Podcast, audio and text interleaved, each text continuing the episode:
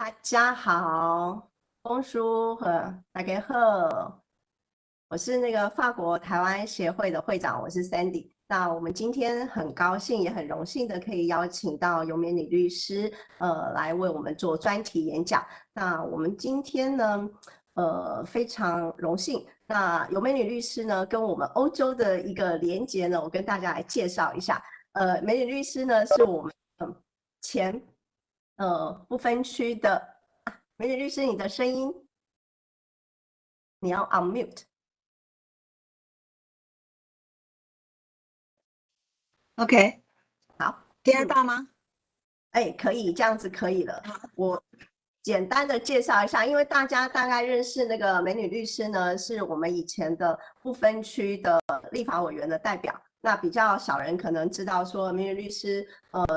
呃，在从呃。从政当律师之前呢，诶，我们跟欧洲有什么样子的关系？是有到欧洲德国来留学，然后呢，在零二零年呢，有获得了这个法国的国家呃骑士的勋章，这个 medaille de l'Ordre national du mérite，然后这跟我们法国有一点这个关联，所以跟我们欧洲德法两国呢有很大的这个连接。今天谢谢律师呢，在百忙之中，然后可以。帮呃抽空来帮我们做这个讲座，因为在传统上来讲呢，呃，在法国每年的六月呢，都是有呃世界各国非常瞩目的这个同志游行，我们集合了世界各地的人，呃，大概在六月底的时候，今年是六月二十六号，那我们原本其实也是想组队去参加这样子的游行，可是因为疫情的关系。呃，大家都还没有就是完全接受呃疫苗的接种，所以我想还是比较有一些公民责任的话，我们在家听线上讲座，好好防疫。希望到明年疫情比较平缓，然后受到控制的时候呢，我们可以再上街头，再继续为我们的平权来发声。所以今年我们的嗯，今年的题目呢，我们是呃定为性。也平等教育和婚姻平权之未来的展望。呃，如同大家知道的，我们在二零一九年呢，台湾通过了这个性平呃同婚的合法。那其实不是在通过这个婚姻专法之后呢，这个我们的目目目的就达成了。其实我们未来呢，还有很多的这个专法还没有呃完善的地方，还需要我们的呃关心。所以，我希望借由今天的这个讲座呢，律师可以来带领我们从过去回顾这一路上我们如何走到今天。那在未来还有什么样子的挑战在等着我们？那除了在同婚专法上面呢，我们需要呃就是去了解跟关心的。一方面，我们还需要在我们的性平教育上面，我们的平权教育上面，如何在我们的日常生活中落实。嗯，所以我们现在呃。接下来呢，我们美女律师准备了很多的资讯来跟我们分享。那在演讲结束之后呢，我们会大概有二十分钟到三十分钟左右的时间，让参加会议的朋友可以跟美女律师做一个线上的交谈跟提问。嗯嗯，是啊，谢谢。Sandy 会长，那非常高兴有这样的一个机会，那能够跟我们法国台湾协会的朋友，大家在空中见面。那也所有在线上的朋友啊，大家午安，大家好。那呃，今天呢要讲性别平等教育跟性婚姻平权的未来展望。我说 Sandy 会长真的是非常的贪心。他把两个大的题目，大概一次都要两个钟头的，一共四个小时的东西，要我浓缩在一个小时里面去把它讲完。我我想着，呃，机会难得，所以就利用这样一个钟头里面的跟大家分享这个啊、性别平等教育跟婚姻平权。那从过去到现在，那以及到未来。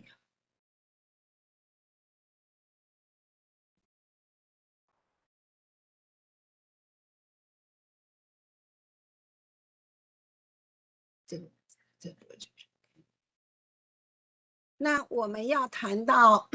性别平等教育，当然第一个性别平等其实也是后来衍生的。其实在这个之前，一定是先从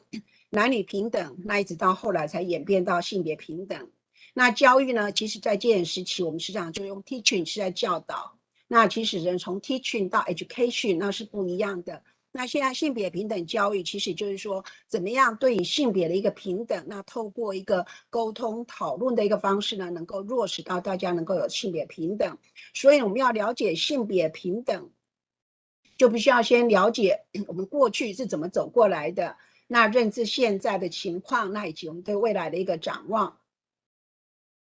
那我们在过去。男女平等，要实现男女平等这条路呢，说实在的，是一条漫漫长路。我相信在座的各位，当然各位可能都比较年轻，可是也大概也听过您的父母啊，也都提过，在以前的社会里面，的确是一个男尊女卑的一个社会，所谓的男主外女主内，然后的这非常明显的一个社会分工，或是呢，你结婚。好，现在我现在因为台湾少子化的问题，所以呢一直在要求大家要能够啊、能够结婚，然后生小孩。可是，在我们当年的话呢，你只要有所谓的适婚年龄，那你就一定要结婚。那结了婚以后，你一定要生儿子。没有生儿子的话，就有所谓的妻出。妻出就是七个休妻的室友，就先生可以把他来休掉的七个室友。那只要你生不出儿子，他就可以把你休掉。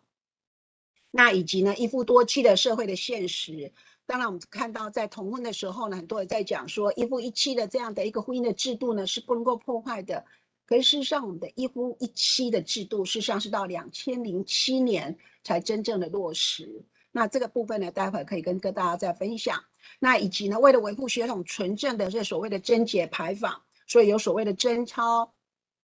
哦，等等，那这些也都是造成后来哦，在以前呢被性侵害的时候，以前是叫做啊被强奸，然后呢也是一个告诉乃论等等，所以在以前都是在审判被害者，不是在审判加害者。那另外呢，无女子无才便是德，然后这样的一个传统，或是呢所谓的床头吵，床尾和的这样一个家暴的一个正当性。那以及呢，就生为夫家的人，死为夫家的鬼的这样的一个死生的定位，那以及呢，嫁鸡随鸡，嫁狗随狗这些封建制度啊等等。事实上呢，我想信手拈来呢，其实是一个蛮长的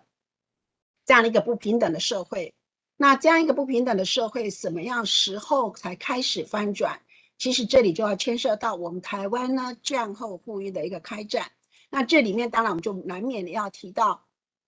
在一九七零年代，意识的觉醒呢，当然就是我们的啊前副总统吕秀莲。那他呢，开启了这样的一个先河，他把妇运的种子带回来台湾，创立了拓荒者出版社，那也成立了啊这个出啊出版新女性主义。那同时呢，设立了保护女专线。但是呢，后来因为这个一九七九年美丽岛事件呢，那他入狱了。那入狱了以后呢，那整个社会呢是一个非常的呃肃杀的一个情况。那所有周遭的人都被啊被都会都被抓走，所以在这种情形之下，当时跟他一起创办啊保护你专线，还有这个拓荒者出版社的像李元珍等等呢，他们就觉得说，我们是不是应该做点什么？所以呢，后来就是在一九八二年，其实那时候还是在戒严时期。那在戒严时期，事实上是我们的所有的啊所有的自由是都没有的。因为那时候所谓的戒严，就是让我们宪法上保障人民的这些的权利全部都是停止，所以你是没有集会结社的自由，也没有言论的自由，那更没有出版的自由。那你说，那没有出版的自由，你为什么能够在一九八二年去成立了妇女性质杂志社呢？那当然也是透过所谓的党政高层，然后呢，透过特别的关系，那让我们成立。那当然也是一群小女人，她们觉得没有什么伤害，不会去动摇国本，所以让我们成立了妇女性质杂志社。那成立妇女新知杂志社的目的是要干嘛呢？因为事实上呢，你会去看到说，如果呢意识的没有觉醒，你根本就不会看到他的问题。没有看到他的问题呢，你根本就不会知道说问题在哪里，也就没有不会去寻求解决的一个方式。所以呢，性别意识的一个觉醒，或是女性意识的觉醒，是一个非常非常重要的。因此呢。妇女新知杂志社，也就是后来的妇女新知基金会呢，在当时就成立了一个妇女新知杂志社。那这杂志社的目的要干嘛？其实就是要去探讨五千年的中华文化对妇女到底是精华还是糟粕。我们刚刚念了一连串的这些的对女性的一个不平等的这些的东西，它到底是怎么回事？所以大家开始去探讨。所以在这整个一个妇女新知的杂志里面呢，开始去探讨。那它是一个月刊，说实在的，刚开始的时候根本就销不出去，因为它是一个又小又薄的，然后黑白印刷的，根本就没有办法上市面。但是呢，在一九八三年的时候，我们做了一个呢，啊，这个非常耸动的所谓第一次的所谓的问卷调查。在那时候，问卷调查是一个非常新颖的东西。我们做了一个性骚扰知多少的问卷调查。说实在的，在当时，性骚扰这个字呢，还是第一次被听到的。那整个社会对于性骚扰完全不知道是什么，但是大家一看到那个“性”字，就非常的兴奋，因为在戒严时期，性是可以做不可以说的，所以大家一看到性骚扰的第一个字“性”呢，就非常的兴奋。那我们就利用妇女节的时候呢，把它丢出来。那一个非常耸动的，就是妇女朋友呢，你在一辈子里面有被骚扰的性骚扰的经验有多少？就高达百分之八十四的妇女朋友这样的被性骚扰经验。所以我们利用妇女节把它播出来呢？为什么？因为在戒严时期，所有的妇女团体不能够成立，唯一能够成立的就是妇工会、妇联会、妇女会。那所以这些的都是就是国民党党国之下所成立的这些妇女团体。那他每一年的妇女节做的是什么？就是所谓的啊劳军啊缝针衣啊，因为那时候反攻大陆，说要替军人缝针衣，然后慰问孤儿，不然就插花烹饪。然后呢，突然呢，有一个名不见经传的妇女新知杂志社发布了一个问卷调查：性骚扰是多少？有高达百分之八十四的妇女朋友，在她的一辈子里面有被性骚扰的经验。这何其耸动，所以就成了头版。好，那成了头版之后，就给我们一个很大的一个启示，说，哎，每一年的妇女节其实是我们可以丢炸弹，就丢性的观念的一个好时机。所以呢，从那一九八三年开始呢，一九八四年隔年，我们就开始每一年有一个新的主题，譬如说家庭主妇年，家庭主妇你的财产到底在哪里？因为法律上规定，结婚以后所有财产归夫所有。那职业妇女年，对妇女朋友为什么不能够在工作职场上工作？为什么有所谓禁婚条款、禁育条款？或妇女参政年，宪法上规定说妇女有十分之一的保障名额，这是最低的门槛。可是为什么它会变成是最高的门槛？会变成只限制妇女只能够十分之一的参政？所以呢，也因为这样子呢，开始每一年丢出的妇女那个啊这样的一个议题。那到了一九八七年的时候，其实那一年刚好是解严。那在解严之前呢，其实社会已经开始松动。那大家我刚刚有提到说。我们以前呢，妇女朋友，你当你毕业之后，你进到工作职场，第一天你会拿到一张切结书，老板要你在上面签字，你只要结婚或怀孕，你就要自动离职。所以呢，我们就称为禁婚条款，就你不能够结婚，你结婚就没有工作；然后或是禁孕条款，你不能够怀孕，你怀孕就没有工作。结果呢，那所以在一九八七年的时候呢，同样的国父纪念馆呢，也也是要妇女朋友呢，啊，就是。同样的都有签这样的一个切结书，但这样的切结书里面呢，不只是你结婚怀孕要自动离职，还规定你年满三十岁也要自动离职。那以往呢，妇女朋友可能都要就是因为签了这个切结书，所以到时候你结婚怀孕，大家就乖乖的离职。所以呢，在以前，譬如说实性也曾经发生过啊，就是妇女的朋友，那大家就是结婚怀孕要自动离职。后来实性风暴，那实性风暴之后，后来何库来接掌。那何库接掌的时候呢，大家就因为何库法律上，呃，财政部已经下令了，就省属行库要把这个废掉，所以呢，这个实性的妇女朋友就很高兴，就说那我就可以依照合库的规定。可是后来呢，合库说没有没有，你还是要依照你实性的规定，所以呢，你还是必须要走路。那实性的妇女朋友说，那至少我走路的时候，因为在以前还没有劳基法，所以没有所谓的资遣费，但是呢，公司会给他们一笔的一个红包，所以妇女朋友说，那你至少要给我一这笔的红包。那合库说，哎，因为呢，这个实性已经发生财务风暴了，所以我不可能再给你这个红包。所以后来妇女朋友就到法院去告，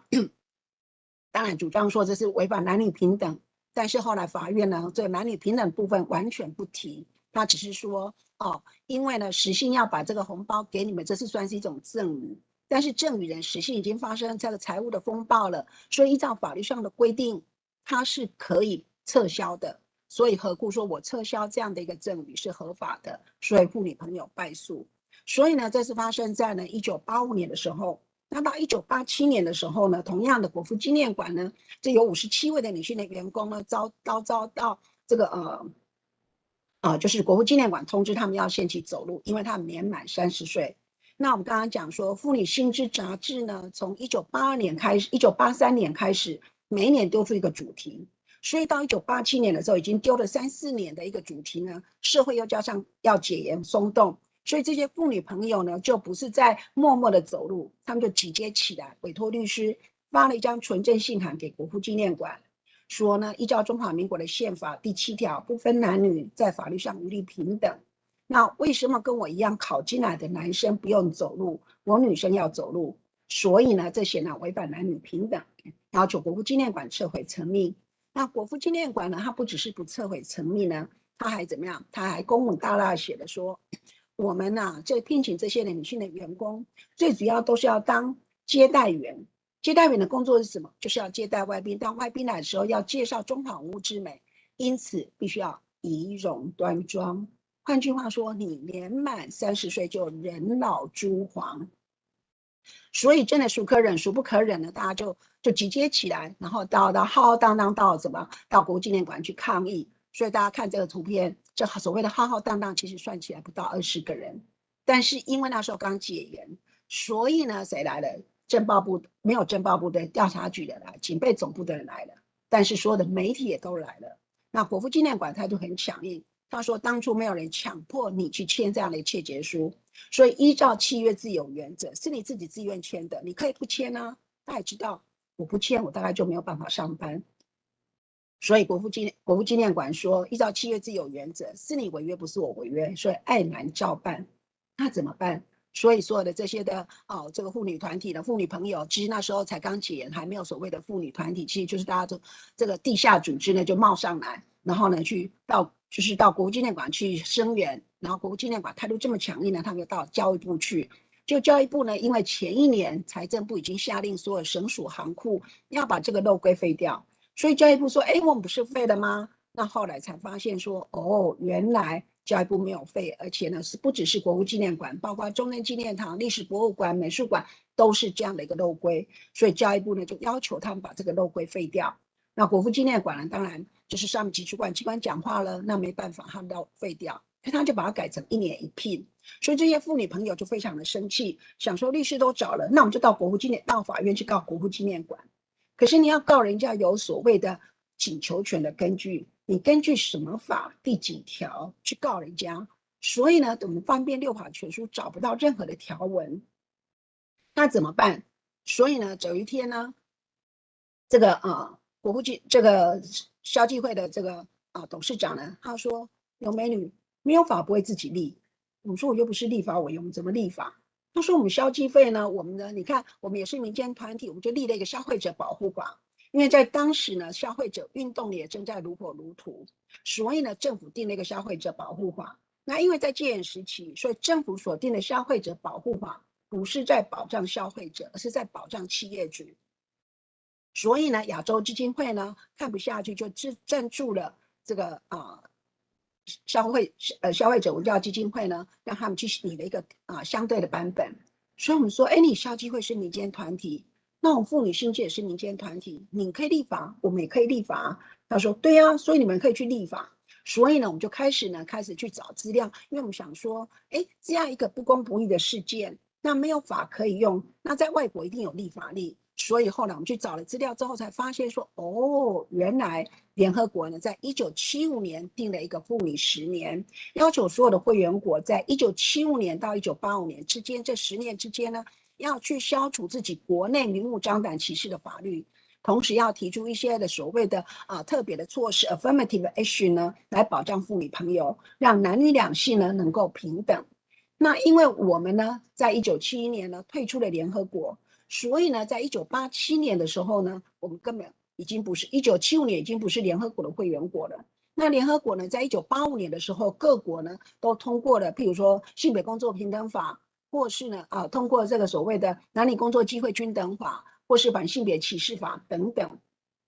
所以呢，我们到了一九八五年，因为不是会员国，所以我们没有去报告。那我们到一九八七年的时候呢，还在发生国父纪念馆的事件。那也就因为这样子呢，所以我们开始着手去立法，所以定了第一个所谓的男女工作平等法。所以男女工作平等法，它等于是妇女朋友从私的领域，我们刚刚讲说，妇女朋友他因为以往被界定就是你就是要去传宗接代，因为现在要传宗接代，可是现在没有办法生小孩，所以太太要去帮他生小孩，所以他被指定所所在私的领域里面，他开始走到公的领域里面来开始制定法律。那写了法之后，我们大家都不是立法委员啊，那怎么办？那就开始学习说，哎，怎么样把法送进立法院？所以大家可以看到这一章呢，其实就是我们开始呢把它送法。那这时候是谢长廷啊，最近非常夯的谢长廷，他那时候当立委，民进党第一次呢有立委呢啊到那时候啊就是在立法院，所以呢他也是帮我们主题的。所以那时候我们就是把法案送进立法院，那请他去帮我们去去联署。所以呢，我们看到说，好，这这个男女工作平等法呢，也就是后来在两千零二年的时候所通过的性别两性工作平等法。那男女工作平等法，它等于是我们妇女朋友误打误撞的开始走上了修法之路，也开始从私的领域走到公的领域。那另外一个可贵的地方呢，是因为男女工作平等法，我们在立的时候呢，我们开了第一次的公听会。那所谓的公听会是什么？因为在戒严时期，我们所有的立法其实是行政机关在立的，行政机关立的法之后送到立法院，那立法院呢，对行政机关所立的法呢，是不能够去动的。所以他只能够知乎者也去改而已。所以呢，事实上所有的法呢，在送到立法院之前，全部都列为机密文件，所以没有人看得到。那等到通过了之后呢，啊，这些药材能够公布。可公布说实在的，法律是一个非常艰深的，大家都看不懂。所以记者也写了，也许也是照抄。那大家都看不懂，不会有人关心他。但是呢，等到你呢触犯法律的时候，那呢，我们法律上要规定说，你不能够因为你不懂法律而不被处罚。那你也犯法，我也犯法，大家都犯法，为什么只有被罚啊？因为你有关系，我没关系，所以没有关系就要去找关系，有关系之后就没关系。所以呢，你就看到这关系是什么？关系就是所谓的民意代表。所以在一个民主法治没有建立的一个国家，你就会看到，那整个一个立法的过程是一个黑箱的作业。所以人民又不能够说，因为你不知道法律而不被处罚，所以在这时候就会变成所谓的后门大开，所谓的关系。所以呢，为了呢建立这样的一个所谓的民主法治呢，我们的男女工作平等法，因为是我们民间团体自己立的，所以我们举办了第一次的公听会。那那时候公听会是什么呢？真的大家是都不知道，所以呢，大家就会觉得说，哎，那公听会就是什么？就是找立委一起来开的记者会。所以呢，我们办了第一次的一个公听会，然后找了叶菊兰啊来开公听会。那我们所提出的男女工作平等法里面在诉求，就是说，为什么女性在工作职场上遭受到不平等的待遇？最主要就是因为要育儿，所以育儿的责任它不应该是妇女个别的责任，它应该是国家社会的责任。所以必须把国家社会的责任，把育儿的责任从妇女的肩上卸下来，妇女才能够真正得到平等。所以呢，在男女工作平等法呢，我们就是所强调的，就是育儿是国家社会的责任，因此我们里面才会定了很多的这些的跟育儿有关的育婴假啊、陪产假啊、生理假啊、儿童照顾假啊、家里照顾假等等。那因为这样引起这个啊、企业主的一个大反弹，所以呢，一直到两千年总统大选的时候呢，那我们要候选人这个签说你你的承诺，那那时候陈水扁总统啊承诺说他当选之后会让男女工作平等法。让它通过，所以才会在两千零二年通过。所以当二零一二年通过，两千零二年通过的时候呢，所以这样的，当我在立这个法的时候，我在怀老二，等他通过的时候，我的孩子已经国二了。那这是第一步呢，我们民间团体开始走上修法路，其实同时也带动了我们国内的所有的民间团体开始呢自己制定法律，然后呢送到立法院，经过立委联署，然后再折冲遵署，然后通过。所以即使到今天，我们会看到。所有的跟人人权或是跟弱势团体有关的法律，都是民间团体自己立的法。所以呢，这部法呢，等于是开我们国内的立法的一个滥觴。那后来呢，男女工作平等法送进去之后呢，那当然就是啊，世纪青啊，他就是啊，我们称为离婚的教主，那就说，哎，我们的民法亲属篇呢，对妇女朋友非常不公平，因为他规定说，结了婚以后，妻要从夫居，要冠夫姓。子女要重复姓，所有财产归夫所有。离婚的话，孩子留下来，财产留下来。所以呢，他要求呢，我们再继续制定去修改民法亲属篇。所以民法亲属篇呢，等于是我们第二次啊，接着去修改的法律。但是在民法亲属篇，我们踢到了铁板，为什么？因为民法亲属篇每一个条文的背后，就是五千年的中华文化。所以呢，民法亲属篇呢，从一九九零年开始启动修法，民间团体修法，但是呢，一直到今天呢，其实也还没有完全修完。但是在这过程里面，我们开始学习，因为我们看到男女工作平等法送进立法院后被冰冻在那里，所以民法亲属篇的重要就在于说，我们开始学习用各种的策略。让民法亲属篇的修法变成是一个社会运动，所以我们开启所谓的万人联署，那开启所谓的啊婆婆妈妈的戏剧团，然后到各个地区呢，跟律师团呢到各个地区，然后呢去做演讲，然后去做问卷调查，然后联署，那同时呢也开始去所谓的申请大法官会议的解释。那也开启了这个婆婆妈妈的法院的观察团等等，那用各种的策略来修改，所以让今天的我们的民法亲属篇婚姻家庭的这些权利呢，能够受到男女平等的一个保障，让大家呢从一个男尊女卑的这样的一个婚姻的关系里面，到今天所谓的平等的伙伴的关系。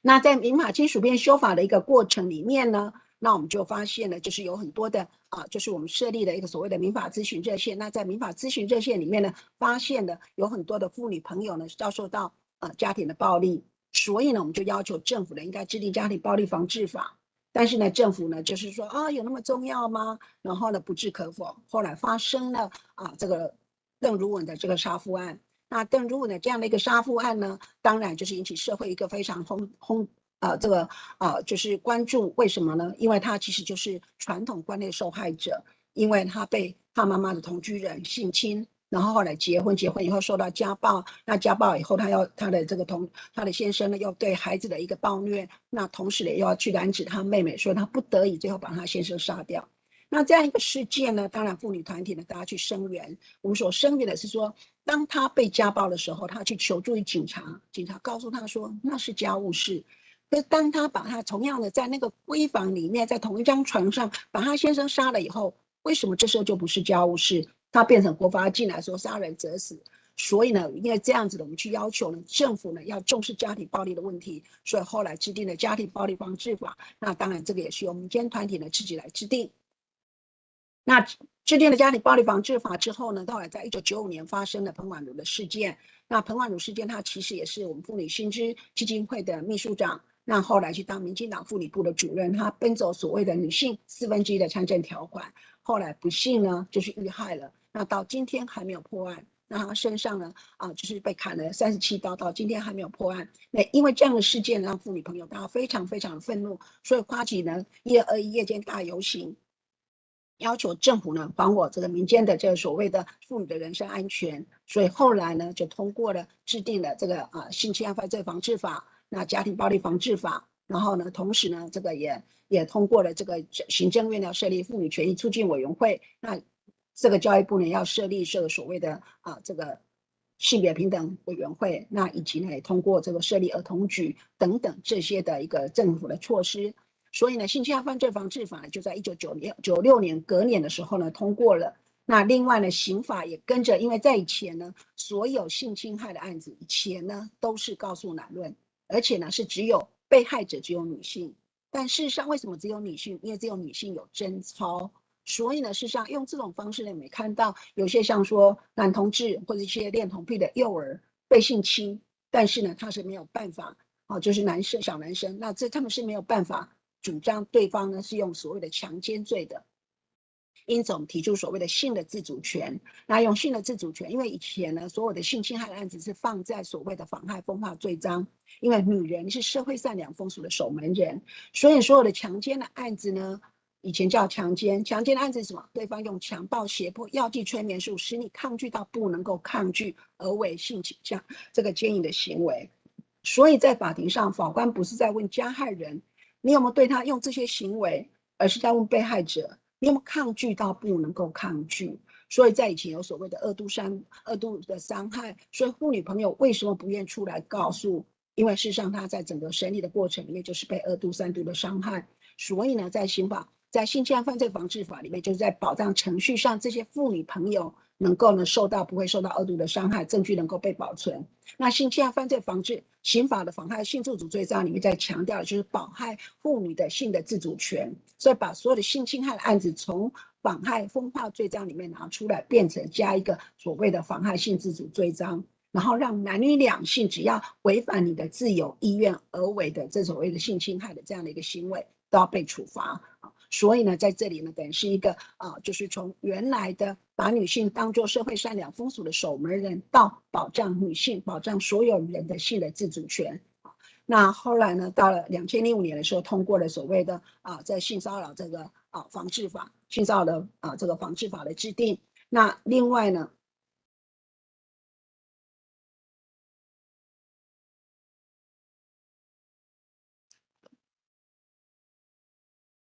那后来到了两千年的时候呢，又发生了所谓的叶永志的事件。那叶永志呢，他其实就是一个啊、就是所谓阴柔个个性，就是我们刚刚俗称的所谓的娘娘腔特质。那他因为呢，就是因为这种娘娘腔的特质，所以在学校受到霸凌，因此他不敢利用下课时间去上厕所，因为叫他下课时间去上厕所，就会被同学围在厕所里面把他脱裤子要证明验明正身，所以吓得他只能够利用上课的下课前十分钟去上厕所。所以有一次他去上厕厕所就没有回来，同学冲去厕所下课铃响的时候，看见他躺在男厕的血泊里面。那到底怎么死的也不知道。那因为校长一方呢就叫同学呢啊把这个血迹呢就洗掉了，所以死无对证。那最后呢就是啊大家妇女朋友呢就是去协助他把这官司打完，然后推出政府呢去制定了所谓的性别平等教育法。那在性别平等教育法其实又迈向一步是有卫生的一个性别平等教育法。那性别平。里面当然就是强调对这个所谓的啊性啊性还有性情性别性倾向还有这个性别认同等等这些呢不可以有所歧视。那同时在校园里面对于性侵害的啊这个校园的性骚要提供各种的保障性别平等的措施，包括说妇女啊在学生怀孕的时候你也不能够啊让她退学啊或是休学，必须有各种的一个保护的一个措施。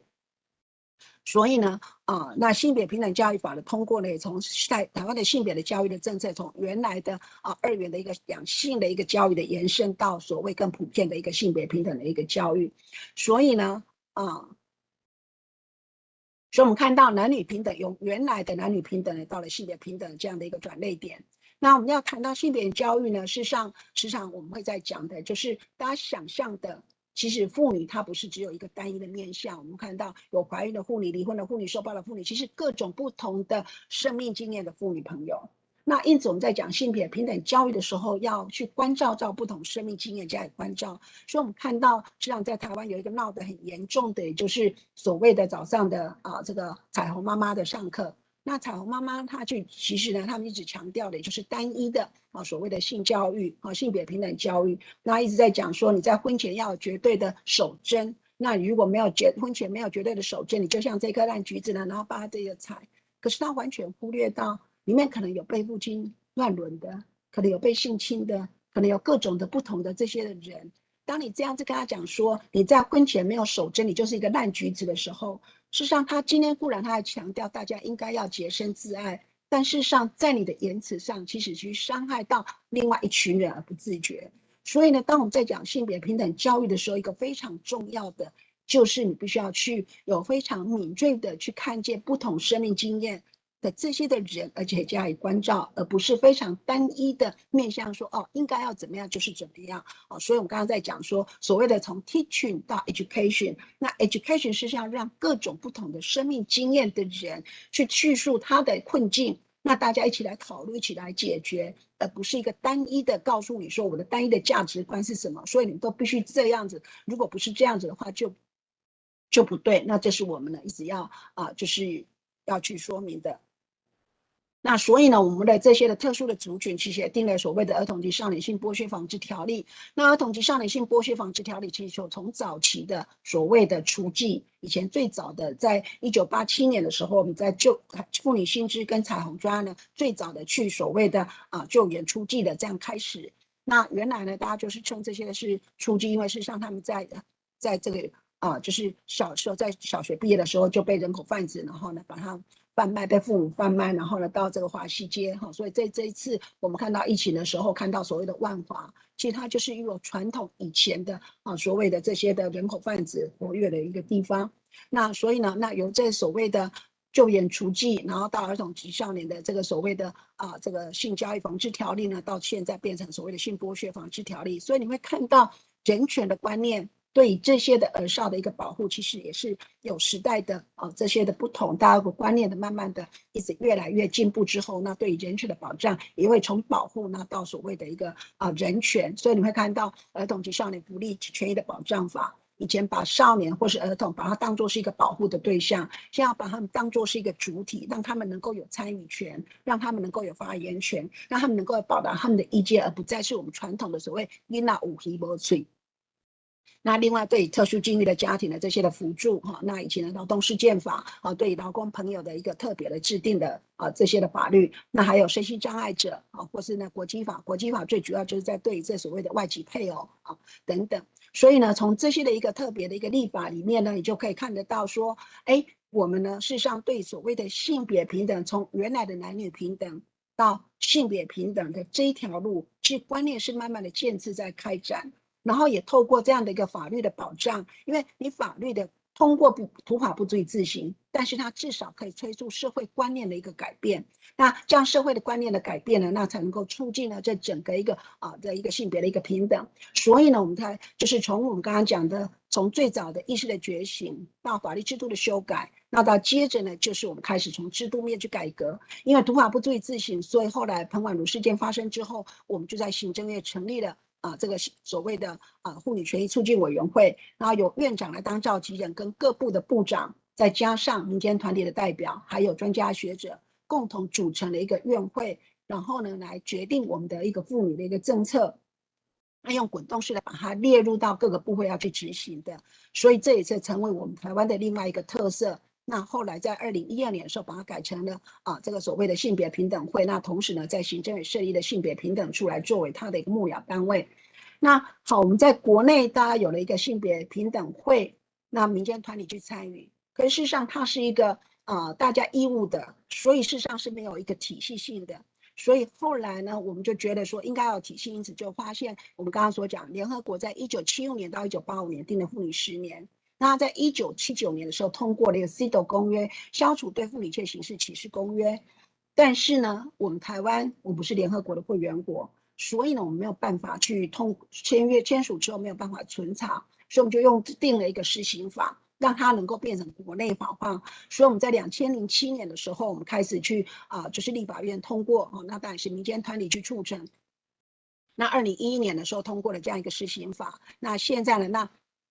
C 特公约的一个好处就是说，它要求会员国你必须要在签署的第一年写国家报告，那民间团体提出影子报告，那影子报告的内容是什么？通常一定是在批评政府，因为政府一定是说啊，他做的百分之百做的多好，那民间团体一定是去跟政府一家吐嘴讲，你哪里做不好，哪里做不好。所以呢，这个那把这两个并成给这啊、就是联合国的这专家。然后他们就会请国家来报告之前呢，就会去跟民间团体去看影子报告，跟民间团体来讨论。所以呢，那我们没有办法到联合国去报告，所以我们就把联合国的专家把他请到台湾来，这些啊退休的这些的专家把他请到台湾来。所以我们就要求政府呢签署了之后开始做国家报告，然后民间做影子报告。因此呢，这样然后做一个审查。那审查之后，这个专家呢他会提出他的建议。那在建议呢，他会要求。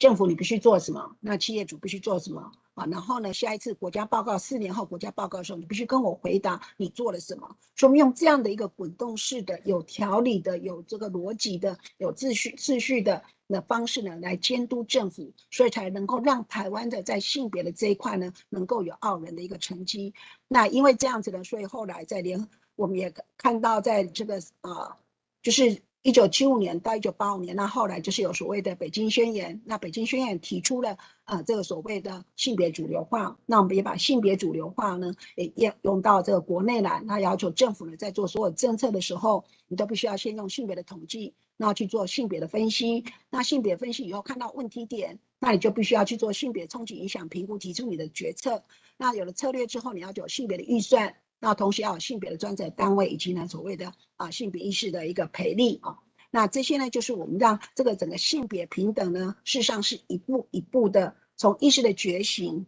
到法律的修改，到制度的改革，到整个一个国际的接轨。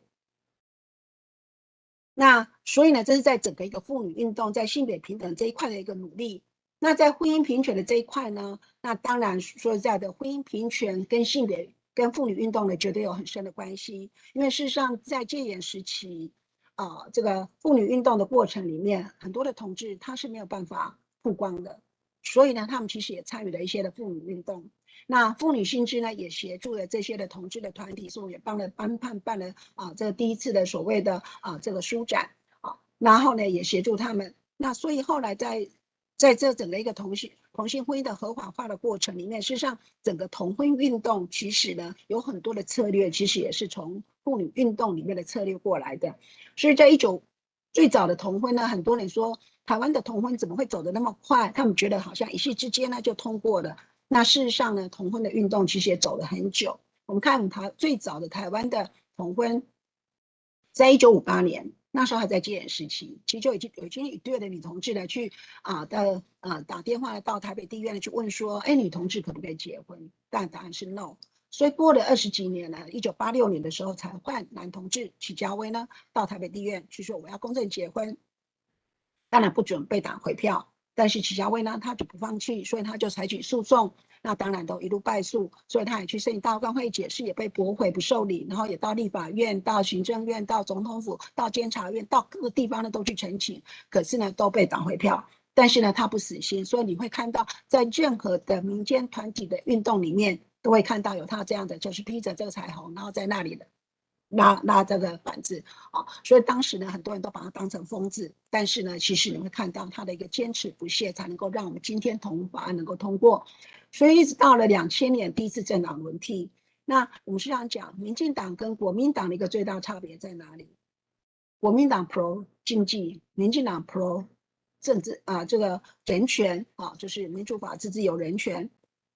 所以呢，当民进党执政的时候，在法务部呢，其实就制定了一个所谓人权保障啊基本法。那里面呢，就是要保障同性恋者权益。但是这个法呢，没有进到啊立法院。那到了两千零三年的时候呢，总统府是总统府里面有一个总统府人权咨询委员会，那里面也制定了一个所谓的人权基本法，里面也提到说，要让每一个人他都能够自由的啊去结婚，然后组织家庭，还收养小孩。但是总统府是不能够提法案的，所以把这个法案呢送到行政院人权促进委员会，但是非常遗憾的，这个法案也没送到立法院来。一直到两千零六年的时候，萧美琴他当立委，他提出了同性婚姻法，但是那时候呢嘲笑也大，所以呢民进党在立法院是少数，因此他的法案呢在立法院整整他的四年呢被杯葛两千多次都完全没有办法通过程序委员会。那一直到两千二零一二年的时候呢，我第一次呢当了立法委员。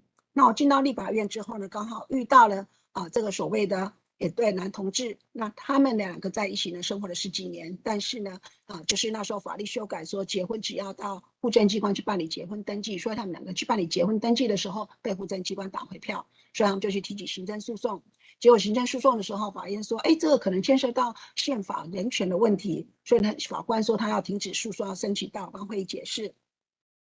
但是因为当时的大法官的组成都是保守派的，所以这两位就很担心说，那这样子会不会阻断了民间团体想要立法同婚立法的这样的一个路呢？所以他们就很紧张，然后跑到立法院来，希望我们声援。所以我们就去声援他们呢。那声援完开了记者会之后呢，那当然后来我们就把他提了一个法案修一个民法亲属篇的一个修正案。那非常荣幸的是说，这样的一个民法亲属篇的一个修正案呢，因为我只改了一条。就是把婚约要有男女双方当事人制定的“男女”两个字拿掉，可是这个条文好像不太像法案，所以我就再把它加了两条，就是一个所谓的结婚的年龄，因为男女不一样，然后那个订婚的年龄也男女不一样，就把这两条其实跟同婚无关，我就把它一起放进来，说结婚的男女的这个年龄呢应该要一致。好，这样三个条文，可能因为它根本是一方面。根本完全看不出来跟同婚有关，所以呢就通过了立法院的程序委员会，那送到院会，那院会也通过了。因为事实上任何的政党可以在院会没有任何的理由就把它拉下来，所以呢在院会通过了，就送到司法法制委员会。那我是民进党第一个在司法法制委员会的召集人，所以我就把它排入了啊议程啊排了公听会。所以呢，那一次排的公听会呢，等于是第一次同婚的议题在立法院被正式记入到公文书里面去。那在那次的公听会其实也没有引起多大的关注。其实大家说的矛头指向法务部，说法务部你从二零零一年就要保障同志的啊、这个权利，到今天已经二零一二年了，你什么都没做，所以要求法务部限时把法案拿出来。那隔年呢，二零一三年的时候，民间团体集结起来呢，就立了一个啊，他们提出他们民法亲属篇的一个修正案，就是去改所有的名称，就是把夫妻改成配偶，父母改成啊直系血亲尊亲属，然后呢。啊，兄弟姐妹改成这个旁系血亲啊，这个所以呢，在这里情况就引起反同团体，因为同志团体组成了一个啊伴侣盟，所以呢，反同团体就开始组成组成另外一个啊互加盟，所以呢，两边就开始打备胎了，所以他们就提出所谓的从此没有爸爸妈妈，没有兄弟姐妹，没有这个所谓的啊先太太太太先生等等，所以在这种情况之下，就开始引起了非常非常大的一个一个风波。那所以呢，到了二零一四年的时候，我要把法案排进去的时候，是因为那时候民进党还是啊、在立法院是少数党，所以呢，所有的国民党呢，他们就是啊、已经报到了就全部撤迁，所以就变成流会。那因为流会了之后，二零一五年已经准备要选举，就不可能再排了，所以这个法案呢就开始复中。那因为所有的法律规定说，所有的法案只要在你任内四年内没有三读通过的，就全部归零。所以到二零一六年的时候呢，出乎意料的，民进党大胜，不管是行政在立法两方面的都民进党都胜了。那胜了之后呢，当然我们知道说，民进党自然是以人权为自己的核心的价值。所以呢，同志的这个议题呢，在同同婚大游行的时候呢，我们看到啊、在这个。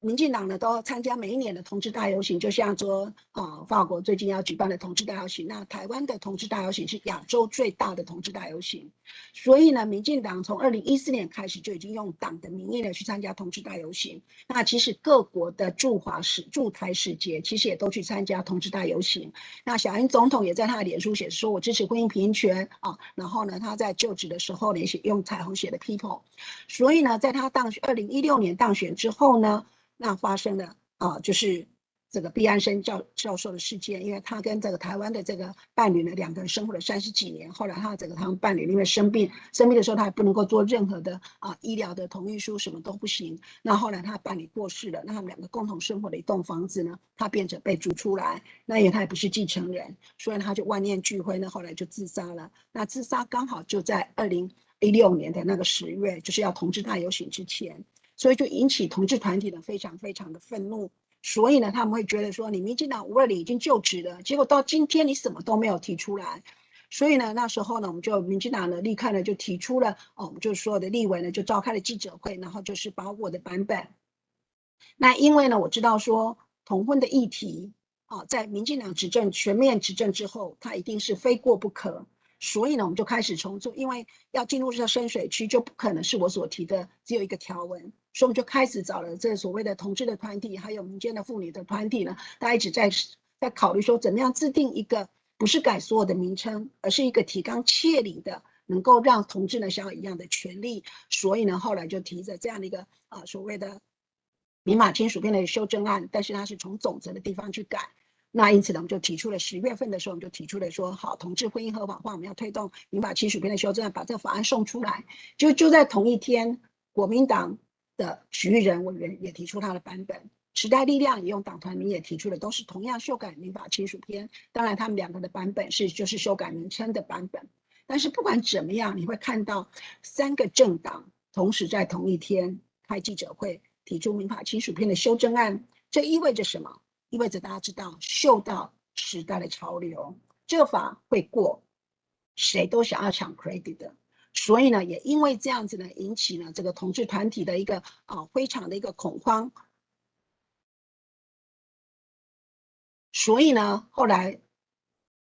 同志团体呢就在我们十一月十七号排入第一次议程的时候呢，那他们呢就啊就是。包围立法院，要去仿效太阳花学运，然后呢，他就号召了两万人，然后呢，就希望说不能够审同护法案。那因为呢，就是国民党，你会看到在司法法制委员会里面，所有的民进党的委员都签署我的版本，国民党的委员都签署国民党的这个许毓仁的版本，只有两党的总召没有签署。但是总召通常是不会来开会的。所以在这种情况之下，那个态势，因为法律上规定，你不能够联署之后又又去讲说你不赞同，所以国民党没办法，他们就只好讲说，哎，我们要开公听会，要开三十场的公听会。你知道开三十场的公听会，大概就是四年结束了。所以当然同同志团体不肯答应，我们也不肯答应，所以大家就坚持。那他们两万个人，他们要仿效太阳花，所以一直在攀爬，要冲进立法院。所以当当天下午的时候呢，啊四点多的时候，然后他们真的是冲进来。不过刚好呢，也这个我们也达成协商，就是这开两场公听会，然后国民党主持一场，我主持一场。然后呢，就是在那个会期一定要把法案送出去。所以呢，也因为这样子呢。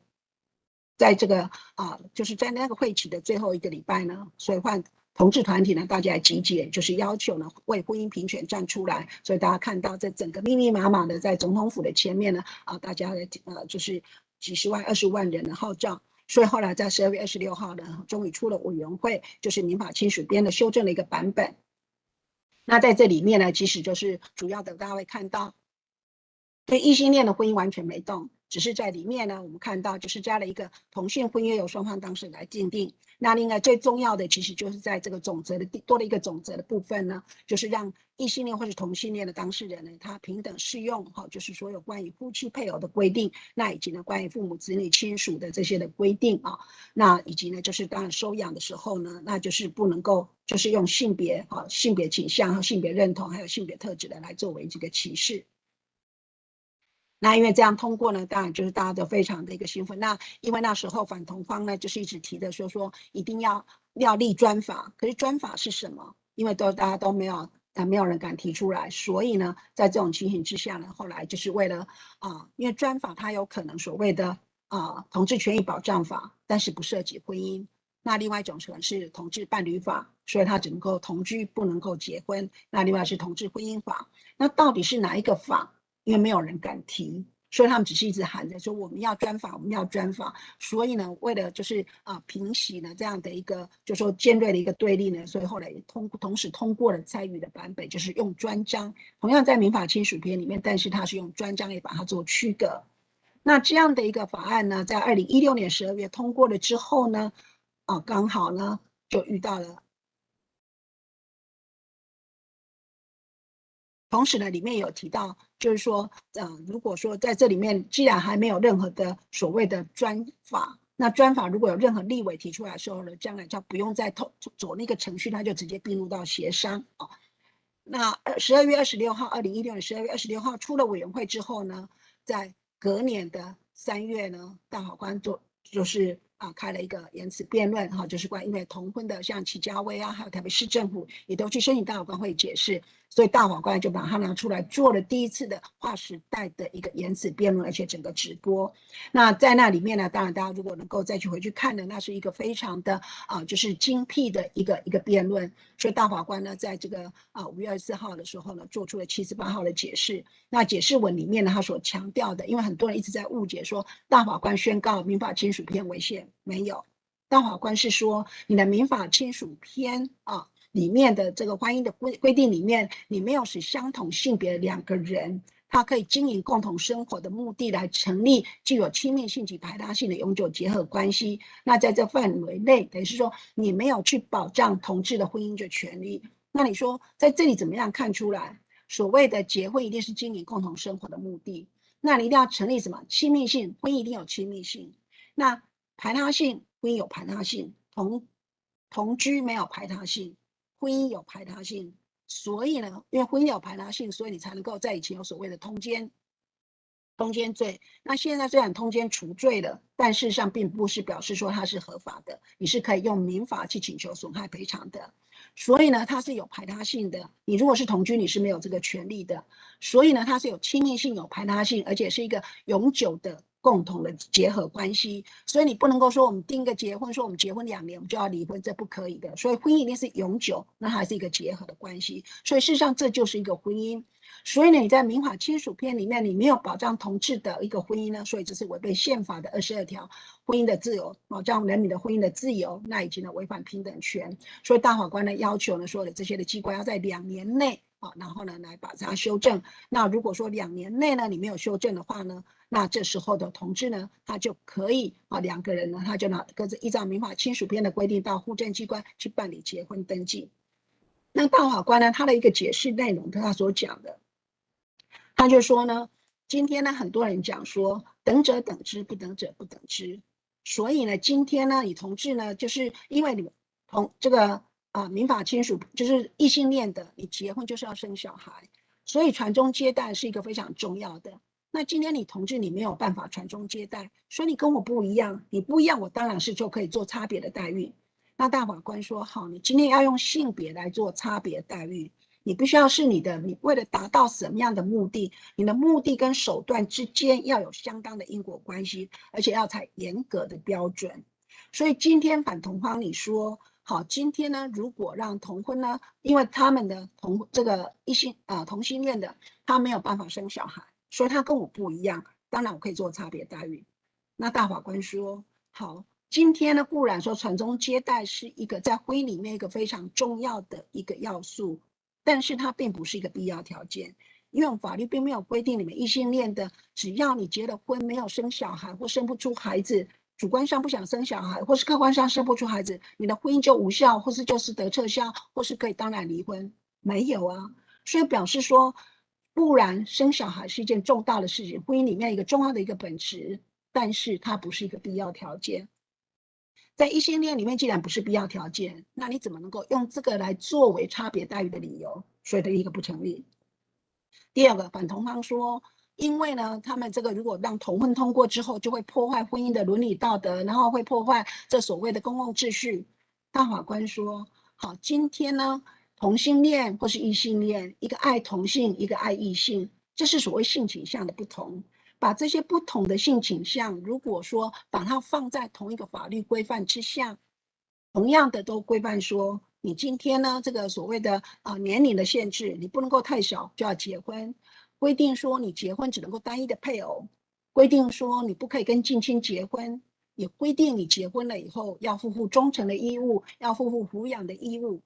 所以呢，如果这些都同样的规范，那怎么会有所谓的破坏婚姻的伦理道德、破坏婚姻的价值呢？社会伦理道德呢？所以今天你就说讲的这个也不成立。但是呢，多年来因为同婚呢，这些呃这个同志呢，一直被整个这不管在政治啊、在经济啊、在社会上，一直处于一个被歧视的一个地位，甚至被锁入到柜子里面。所以这样长期的一个啊，对他们的一个不平等的这样的一个待遇呢，不能够让它久存，所以给你立法院，自然要怎么样去保障他们，那是属于立法院的职权。所以你到底要修改民法亲属篇，还是你要用专法或专章，那是立法院的职权。可是我给你两年的时间，因为不能够让这种不平等的状态继续存在。两年一到，那如果说好这样的一个立法，有可能你到时候立不出来，但是我不能够让这样的一个啊，因为你立不出来，所以就让这种不平等的状态继续存在。说我给你两年时间，如果两年一到你立不出来，那同志这个同志两个相爱的人，他们自己就可以到户政机关依照民法亲属编的规定去办理结婚登记。那也就因为大法官的这样的一个解释呢，第二个呢，就是我们发现，接当然大家非常的开心，但是呢，啊，接着就是第二年的啊公投，那公投的话，其实大家在投着，就是说。啊，反同方主张说，民法只能够给异性恋的用。那同反同方呢？啊，这个就是如果说你今天要保障他婚姻的自由平等呢，就只能够用民法婚姻规定以外的其他形式，也就是立专法。那当然非常遗憾的呢，最后呢是通过啊这个反同方他的这个提案，所以呢在。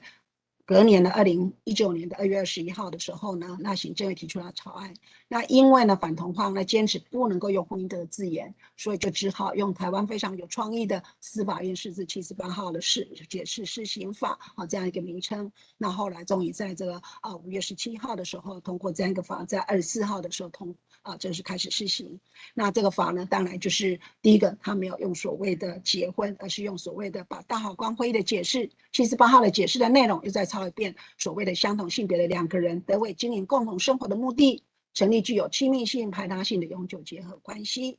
但是呢，唯一的就是说，好，因为大法官会有解释说，如果到时候他们没有办法的时候，没有通过的时候，他们可以依照民法亲属编的规定到户政机关去办理结婚登记。所以呢，在这里面呢，就是跟异性恋的相同的形式要件，就是当他们去户政机关办理的时候，就是办理结婚登记啊。但是呢，所用的用语呢，第二条呢，就是他们所谓的同性婚姻的关系呢，啊，就是用所谓的第二条的关系。那以及呢，如果说将来终止的话，就是他们不称离婚，也就是终止第二条的一个关系啊。那所以呢，这是就是七十八号施行法的一个规定。那因为这样的一个法案通过了之后呢，当然大家就非常的开心，然后呢会去去做结婚哈，所以大家会看到这些啊结婚的照片。但是呢，非常遗憾的呢，就是啊，这些的法案呢里面还是有所不足，就是关于子女的这个部分，因为他们不能够共同收养啊，那也不能够啊，就是继亲收养。那同时呢，就是人工生殖法这个部分也没有碰，也没碰到。那同时没有成立姻亲的关系，那跨国的婚姻也都没有通过。所以呢，啊，在这里我们看到，就是同法案呢，虽然我们成为亚洲第一个同婚平权的一个国家，但是呢，啊，其实呢是。关于子女的这个部分，哈，关于跨国婚姻的部分，其实还是有一条路呢，还没走完。所以呢，不管是性别平等教育，或是啊同婚的法案，仍然是有一条路呢，还要再继续的努力，继续的走。那我想，因为时间的关系呢，所以我就先分享到这里。那接着我们就让大家来 Q&A，谢谢大家。在哪里？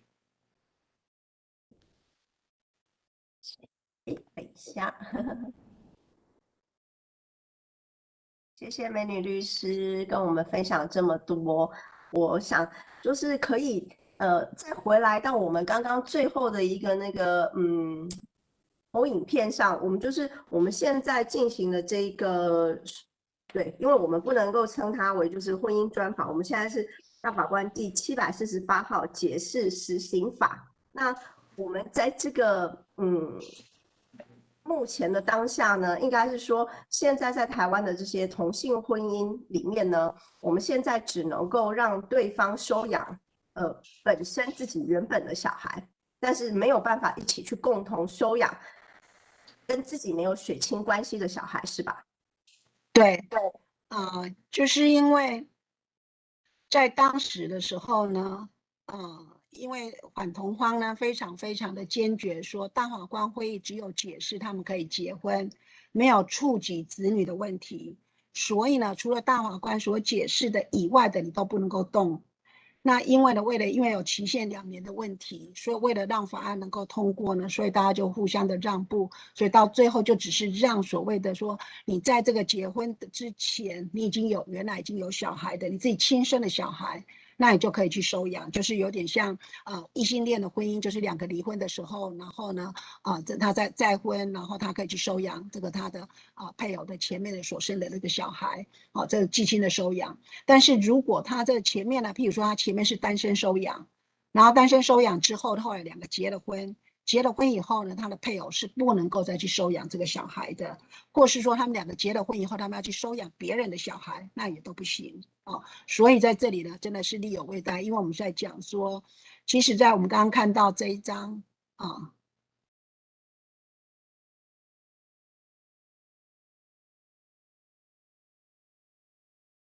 这一张是什么？这是所有同志朋友的小孩。有这么多的小朋友，其实他们现在在台湾已经有两三百个，这是同志呢，他们自己生的小孩，所以他们一直在讲说，同志不会生小孩，同志怎么不会生小孩？女同志可以生小孩啊，对不对？然后呢，男同志他们走到到国外去代理孕母，也生了小孩，所以在男同志里面看到他自己生了两个小孩，那阿公阿妈抱着他们的孙子很开心啊。那所以在这里呢。我们也看到这张，这是他们两两个女同志，然后怀孕，然后生了双胞胎，哈，然后呢，一个人一个啊，所以你会看到说，其实已经有这么多的小孩，那这些小孩今天只能够有一个人是他的爸爸妈妈，呃，另外一个跟他变成没有关系啊，所以当然就如果是亲生的当然是可以，可是如果是收养的，那就没有办法建立起那个关系起来，那这对孩子而言是不公平的，哎。其实除了是不公平之外，其实，在法国这边其实也会遇到一些状况，就是关于这个法国有讲，我们的这个呃同志的这个专法 pacsé 跟结婚，其实在这一种继承或者是财产上面，还是会有一些些微的不同。这就是说，法国其实有很多就是住在一起，你可以我们可以是同居，甚至都还不需要去办理任何的这些 b a c k s a y 就是专法。然后再进行到呃婚姻，所以其实这三种一样都是两个人在一起的关系，但是是用不同的方式，法律的规范来呃保障他们的权益。所以像现在如果说在台湾的话，这些同事朋友们的小孩并没有办法被呃收养的话，呃就是被领养的话，等于是说，如果是本来他的父亲的这一方或母亲的这一方过世了之后呢，他们变变成是跟他自己本身的家人，他会有很多在呃财产继承或者是生活上的一些困困难的地方。没有错，其实这也就是我们要求说，关于共同收养，呃，就是关于那个所谓的呃继亲收养，就是呃，就对他继亲在收养的这一块，应该要赶快通过，因为事实上我们会看到，就是当只有一方有关系，另一方跟他没有关系的时候。譬如说，好，今天他是我的爸爸，然后另一方跟我在一起的这个人跟我是没有关系的。那万一我的爸爸过世，好，那他跟我没有关系，我就变成他没有办法抚养我，我可能会被带走。那或是呢，过世的可能是另一方，可是我没有办法去继承他的财产。那有可能他是家庭的一个最主要的经济支柱者。哦，所以这里其实对孩子而言，其实都是不公平的。那何况我们都已经通过儿童权利公约，所有的都是以子女的利益为依归。所以在这样的一个情况之下，说实在的，这其实也是违反儿童人权公约的。嗯，那么如果说我们现在知道这个是必须要呃去的这个方向，那在实际执行层面上，我们大概呃需要在等待多久？我们需要怎么样子的一个呃？步骤，然后才能让这个法令呃进进阶到它的下一个阶段。呃，当然，同志团体他们是非常希望在这一届的立法院，因为既然最难的一步已经跨出去了，所以这些等于是后续收尾的部分，立法院其实应该要赶快通过。但是呢，刚好因为遇到这 COVID-19 的问题，所以整个所有的立法院的精力，大概或是整个全国的关注，大概全部都是在抗对抗疫情。因此呢，这样的一个法，而且这个法才刚刚通过，它其实也耗掉所有的这些的能量。因此，要短期内通过这些的配套措配套法案，大概有点困难。但是其实我们也看到，在政府单位，其实他们一直都在研议，像说司法院对跨国婚姻的这一块，其实也一直在啊、在做修改，这个所谓的涉外民事法律适用法在做修改中，或是像说卫福部，其实在对人工生殖的这一块，其实也一直在开啊、各种的专家专家会议啊、那或是法务部呢对这所谓的收养，那甚至包括啊社家属，他们对这所谓的啊、家暴等等，哈、就是。他们两个组成的婚姻呢，那对于这个家暴，因为没有牵涉到姻亲，那如果姻亲发生到家暴的时候，那能不能是用家暴法等等？其实他们也都根据这个母法通过了之后，其实他们也在用各种的啊，就是配套的措施，也一直在在演绎中啊。但是因为现在就是 COVID-19 的问题，所以它变成不是一个 hard issue，它不是一个主要的优先的法案。那当然我们会希望，所以那民间团体现在也都是透过诉讼的方式啊，希望说用个案的方式去打官司。那当然，如果说法院愿意平反，所以我们看到最近有一例就是一个跨国婚姻的地方法院的判决了啊。那所以我是觉得有时候从啊诉讼这一条也是一条可以在立法还没有通过之前可以走的一条路。嗯，但是就是。诉讼对大部分的人来讲，这个是一件非常耗时、耗精力，还有耗就是经费的一件事情。所以，嗯，应该是说，我们可以鼓励有能力的人可以继继续发声、继续做。但是，我们还是希望是说，可以从法律层面上来解决的话呢，这是对大多数人的这个最基本的保障。没有错，当然是非常期待。可是事实上，我们会看到说。呃，所有的法案的通过都不会是一个非常容易的，所以我们刚刚所讲列了那么多的法案，其实每一个法案几乎都花十年的时间。所以呢，事实上就说，呃，今天所有的法案能够通过，一定是前面民间团体的一个努力。然后不断的游说，那也形成社会的共识，让让政府也觉得说他的一个压力，他才会去通过。所以在这里一方面可能需要。啊，民间团体在继续的凝聚这些的力量，那当然一方面也希望立法院呢能够呃能够尽快的去把这些啊不足的地方补足，因为事实上我们看到对子女的保障不周，哦，对跨国的婚姻保障不周，对这所谓的没有姻亲，我们就说这也是一个很奇怪的，而且这里已经看到漏洞，对所谓的啊这个回忆啊这个所谓的利益回避条款里面变成他姻亲在同志婚姻里面姻亲变成不受到拘束。所以这些都已经，它的一个漏洞都已经看出来了。所以事实上，这些政府都应该要赶快啊来立法的。嗯，了解。那么我们在呃会前呢，其实有请呃就是来报名参加讲座的朋友有提出一些问题呃给美女律师。那我想请问一下，就是丽晶呃在线上吗？你的问题要不要自己提问，还是我帮你提问呢？请问你还在线上吗？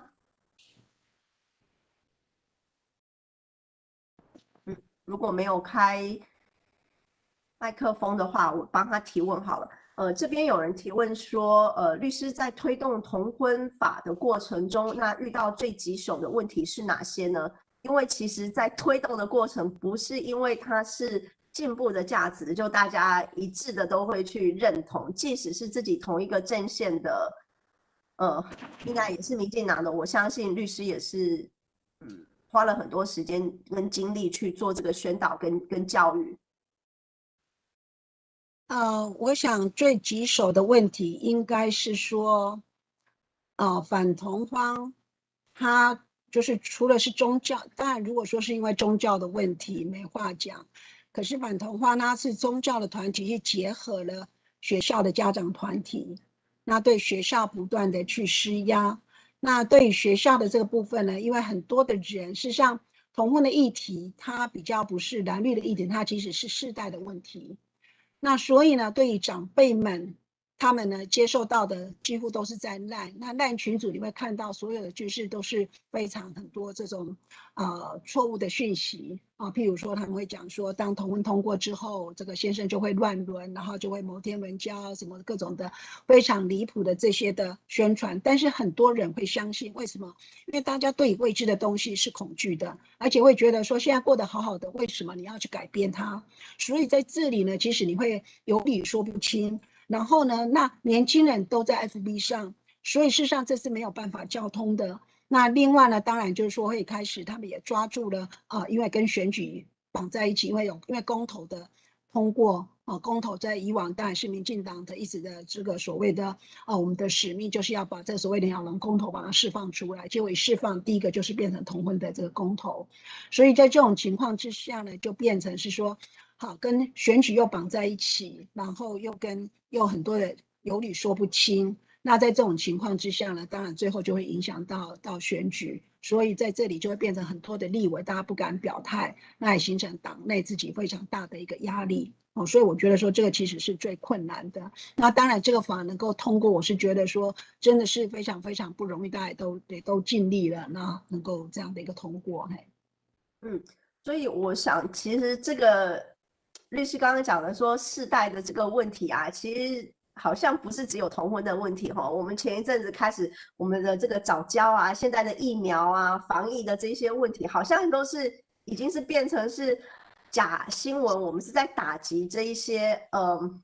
沟通的方式跟模式。就像律师讲的，有些群主他在赖群组里头，我们进不去，或者他一直在重复的去宣导的一些观念，其实并不是正确的观念。那我们怎么样去打入那样子的群体，或者是请他们出来？就像我们开公听会，或者是像刚刚在那个 presentation 里头，我们有介绍的，就是说用，譬如说用什么戏剧的方式去接触到这样子的族群，譬如说，嗯，比较中中老年阶层的，或者是比较封闭的一个团体里头去，呃，让他们传达我们的想法。我我相信台湾人还是是很有，嗯。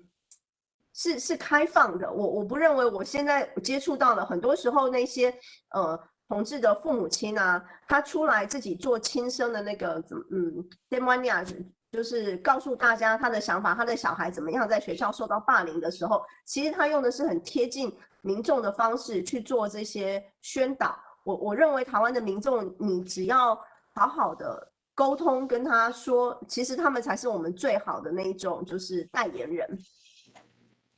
是的，所以其实在，啊，就是同婚法案在推的过程里面，其实像啊、同志团体他们就组成了小蜜蜂，那让这些的年轻人他们到各个菜市场去跟这些的。啊，这个阿姨啊、阿嬷们呢，然后去跟他们沟通，然后去跟他们看看，说，哎，我就是同志啊，我也没有长长脚啊，对不对？我也没有什么这很奇怪的奇奇装异服啊。那其实同志是怎么样？这样，那私底下去跟他们沟通，那当然你有接触到的，就是会有，他们会有一些会接受。那但是呢，就说他们好接受了，可是回来又看到赖上又讲了一大堆，对不对？尤其最杀伤力最大的就是他会把同志大游行里面那些非常奇装异服的这些照片把它集结在一起，然后告诉你这就是同志，所以呢，他们就会传这些过来，就告诉你他们都是这样子的吗？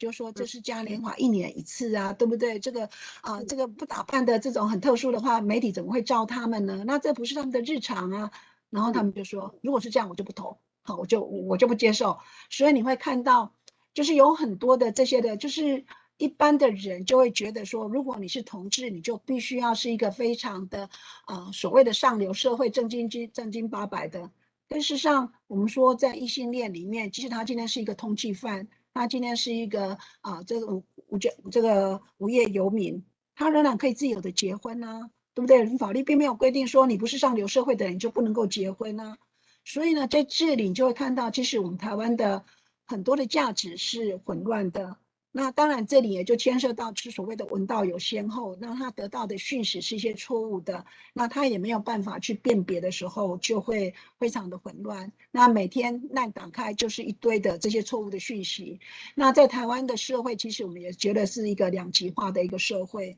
就是说，信者恒信，不信者恒不信。所以你把这些东西给他，他会告诉你那个不是真的。那你跟他讲说那是假，他的所看的是假的，他说你的才是假的。所以这里都，我是觉得还蛮说服的。你能够说服的，大概就是在光谱比较是中间的，有点怀疑，觉得说是这样子的吗？那这一块的是可以说服的。但是比较极端的那个是完全没办法说服的。这个就跟啊、你是什么样的颜色的，当然你很难叫他说你就要变成。改颜色那是不可能的。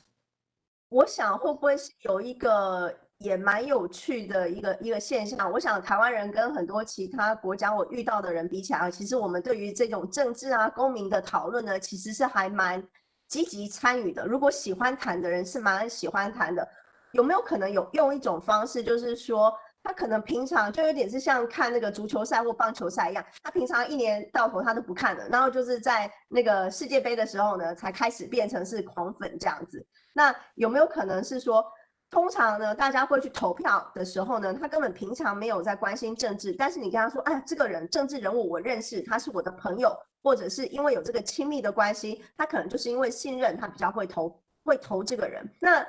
对于同志的这个，嗯。议题或者是了解呢，有没有可能是也可以让我们身边人了解说，其实我某某朋友或者我就是，那你看我平常的生活是这样，同志朋友是不是有可能也是说能够更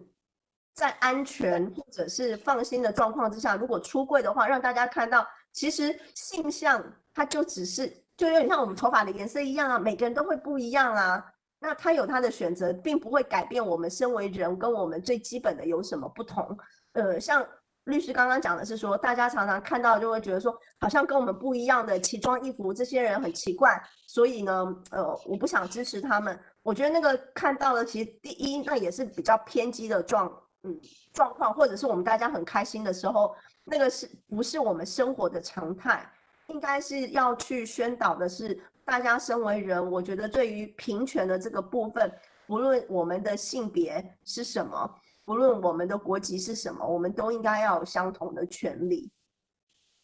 是没错，就是说你会看到，其实在这整个一个呃，就是同婚的一个推展的一个过程里面，其实媒体是失职的，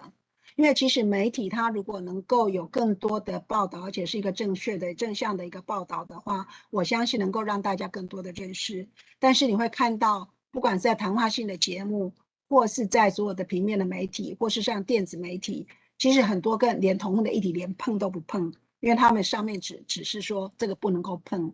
所以在这里就说，呃，很多的意见就是没有沟通。然后呢，信者恒信，不信者恒不信。那再加上他们把它打入到校园，跟性别平等教育结合在一起，然后就一直在宣导说，学校里面都在教我们的，让我们的孩子变成同志，然后呢，再教性解放。所以让父母的非常的恐慌，所以呢，老师呢，他如果是比较稍微就是开明一点，然后再跟同学在讲什么叫做性取向，什么叫做这性别认同的时候，马上就会受到非常大的压力。那甚至连地方的议员也搞不清楚，也跟着这些的家长一起起舞，所以给学校非常大的压力。那甚至学校有的还会透过啊学校的这个学生的这个联络部，然后回去告诉这些家长。啊，就说啊，学校的就是啊，不，我们都没有不会去碰到同志的议题啊，什么什么等等，所以你就会看到，就是啊，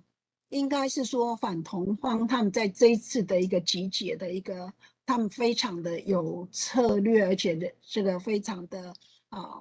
有资源，然后非常的庞大的这样的一个啊一个方式，然后他们也把我们的支持者。哦，就是我们因为民进党的一个最大支持者，其实就长老教会呢，就是在南部，所以呢，他们等于是有点掐住我们的我们的喉咙，所以在这种情况之下，让很多的立委，即使他支持，他也不敢表态。嗯，那么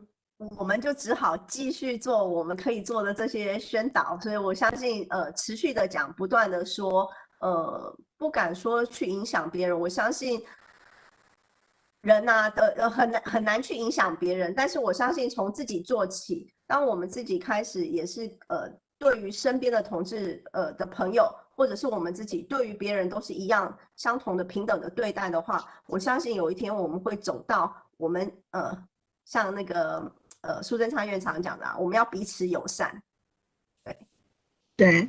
其实法案通过了以后，整个社会其实也就慢慢的松动了。所以有一次我去演讲的时候，然后一个朋友跑来跟我讲，他说：“尤律师啊，你知道吗？刚刚呢跟你讲，刚刚来跟我们讲说你今天演讲很棒的，给你按赞的。”都是在当时跟我讲说，你去跟尤美玲讲啊，他怎么可以讲推推动这种法案，很恐怖啊，叫他不要再讲了。所以是同一群人，但是你就会看到法案通过之后，他们也发现，哎，他们的生活完全没有受到影响，然后让相爱的同志他们能够结婚，也很好的事，也很好的事情啊。所以其实也社会也在慢慢的松动，所以我是觉得说。我们的社会其实是蛮包容的。其实说实在的，他们的社会是进步蛮快的。我我跟我姐姐相差十一岁，我姐姐那时候还要为了所谓的自由恋爱奋斗。那时候呢，就是当他自由恋爱的时候，父母一定一定开始说有没有门当户对啊，然后什么等等，然后可能他闹离家出走。可是到我们现在，你看我们是在烦恼大家不结婚，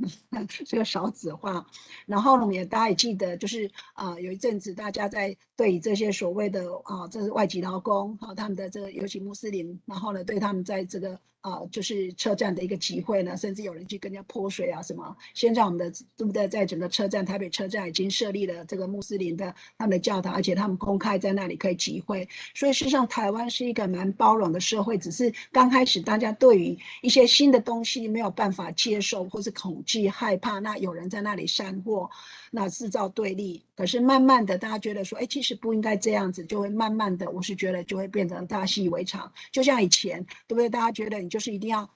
第一个，我们最早的不能够跟外省人结婚，然后呢，后来就说你不能够啊、呃、跟这个说外国人结婚。现在很多家里几乎都是联合国了。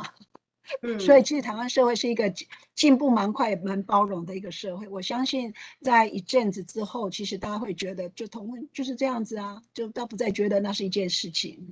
嗯，所以我们要继续不断的发声啊。我这边也有收到一个题目，也蛮有趣的。那呃，这位同学好像他在台湾，他在桃园是老师，然后今天没有上线。他的问题是想要问一下律师，对于现在台湾社会女生的现况是否满意，以及你的期望？因为台湾总统是小英，其实对我们住在海外的人民来讲，第一怎么去介绍台湾，其实我们都很，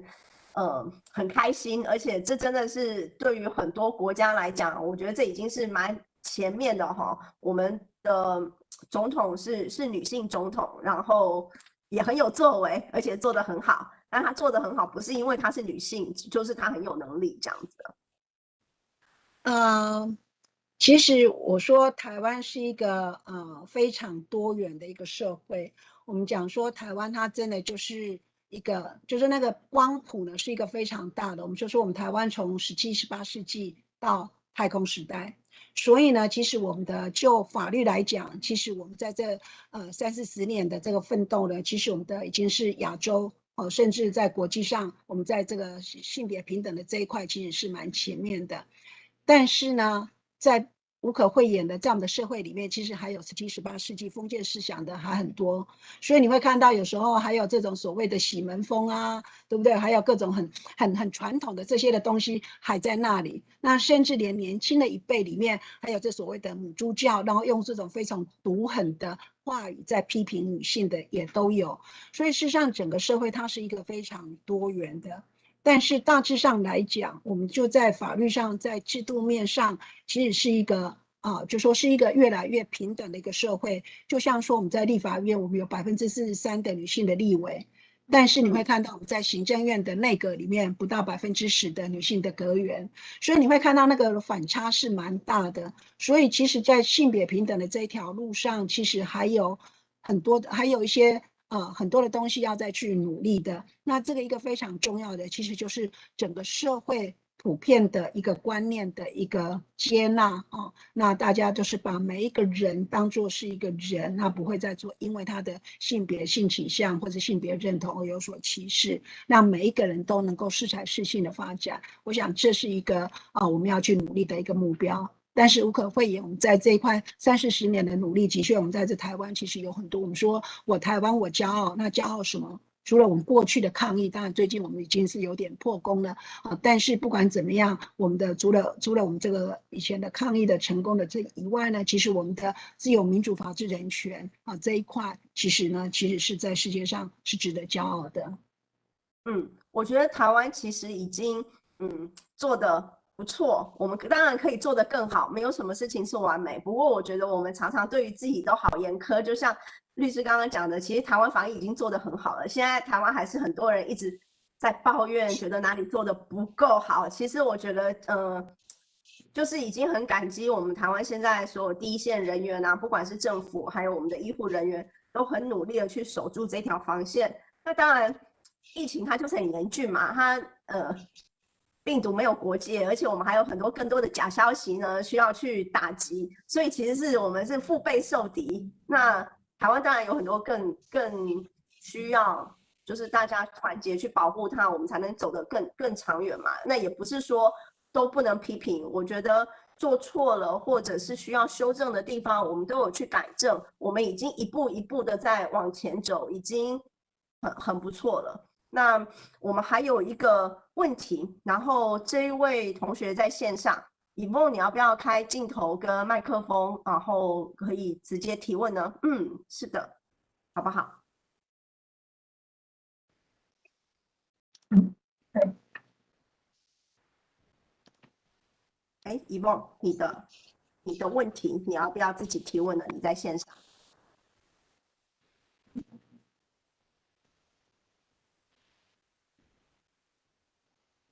那不然我来帮他提问一下好了。他这边呢，在之前呢有问我说，呃，律师这边着手推动这个同婚的呃这个修法的契机，那为什么遇到这么多困难，坚持下去的理由，还有对于未来的展望。那在呃这一整个这个呃讲座的过程当中呢，他刚刚还有另外一个问题是说。呃，同婚这个通过了之后呢，原先很多民进党的支持者啊，那有一些反弹跟不谅解，就像刚刚美女律师讲的，譬如说比较传统的传统的这一派呢，对于这个情况，嗯，如果再来一次的话，律师可能有什么地方想要就是做一些修正跟调整的，会怎么做呢？嗯，当然，我想就是。观念的问题了，因为在就是我们的说实在的，在台湾的这个选举里面，其实所谓的基本盘，其实大部分就是属于年纪比较大的这一块，所以大家的观念其实都是比较比较保守的。所以呢，在当时在这个同婚的这一块，当然就是我们的很多的支持者其实是不是那么的认同，因为其实对同婚的支持或是认同，其实是比较年轻世代的。那所以，那年轻世代的他不见得是我们的基本盘，其实他比较是自由啊，就是比较是自由投票者这样子。那所以呢，如果说重来一次的话，我会觉得说，在上一次同婚，尤其在公投的时候，会因为公投的大败，连接接着跟这个选举的大败，其实我觉得那一次的政策的错误是最主要，就是因为民进党认为说。这个公投不可能过，因为就过去以往的经验，要要那么高的票数是不可能的。所以像他们所采取的是说不回应、不说明，然后低调处理，让他们的票数不够。结果呢，没有发，没有想到说，人家都小抄都出来了，大家跟着小抄抄去写，然后带动的啊，跟这个。国民党一起结合，所以把民进党整个拉下来。所以如果重新来过，事实上我们看到在这次早教，政府的态度就是一个积极的面对，不断的去说明，然后透过各种的影片，透过各种的座谈会说明等等。我觉得这才是对的，因为事实上我们一直在讲民主，所谓的民主就是人民做主，人民要怎么样做主？一个前提就是要他要有正确完整的资讯，才能够去做独立的判断。但是我们时常会看到的，其实大家都是人云亦云。大家真正的做独立、做独立判断，尤其我们看到现在那么多的假消息，而很假，而且很多的假消息是来自于对岸。那在这种情况之下，它的假消息又不会是全部假，它其实是里面有一两分的真实，然后八分的假。所以你要去反驳，还蛮难反驳的。所以在这种情况之下呢，我们怎么样去做一个呃独立判断的一个人民啊，能够独立的做主？我觉得这个是需要学习的，因为当主人真的是需要学习的，所以这个部分呢，其实都是我们有待再继续扎根、那继续努力的地方。嗯，好，觉得这个就是今天的 take away message 啊，我觉得真的是这样，在每一次嗯、呃、不同时间的这个交流，然后跟不同的主题啊，我们都是在学习如何去判断呃其他人给我们的这些资讯。那什么样子的资讯是正确的？什么样的资讯是我们要去支持的？呃，如何做自己的主人？我相信台湾现在也在学习怎么样做自己的主人。我们要成为一个什么样子的国家？嗯，都是我们每一张选票去决定出来的。那我今天非常谢谢美女律师，然后还有其他的同学在线上跟我们一起参与这个讲座。呃，希望下一次我们还有时间。再回来，我们讨论其他的议议题。就像今天律师讲的，我也很贪心，希望难得请到律师哈，在退休之后百忙之中，还是抽时间来跟我们做呃，尤其是周末的时间哈，家庭时间来呃跟我们一起分享。但是这个议题非常的大，就像从妇女运动，然后一直到平权，然后之后我们还有性平教育，呃，这个。中所谓中华五千年文化对我们的荼毒，我们的这种党国遗毒，我们对于这种儒家思想教育呢，根深蒂固。其实有的时候很难一下子知道了之后，然后要跳脱，想要去改善，其实没有这么容易的一件事情。我们其实，在潜意识当中，还是难免会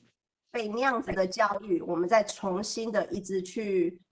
去重复重复那样子的事件，我相信，呃，要经由不断的沟通，然后不断的交流，我们才有可能，嗯、呃，跳脱这个原本的思维的框框。谢谢。对，今天非常高兴能够这个啊、呃，跟大家呢在空中见面，然后能够分享一些的经验。嗯，好，那我们下次见。好，谢谢，拜拜。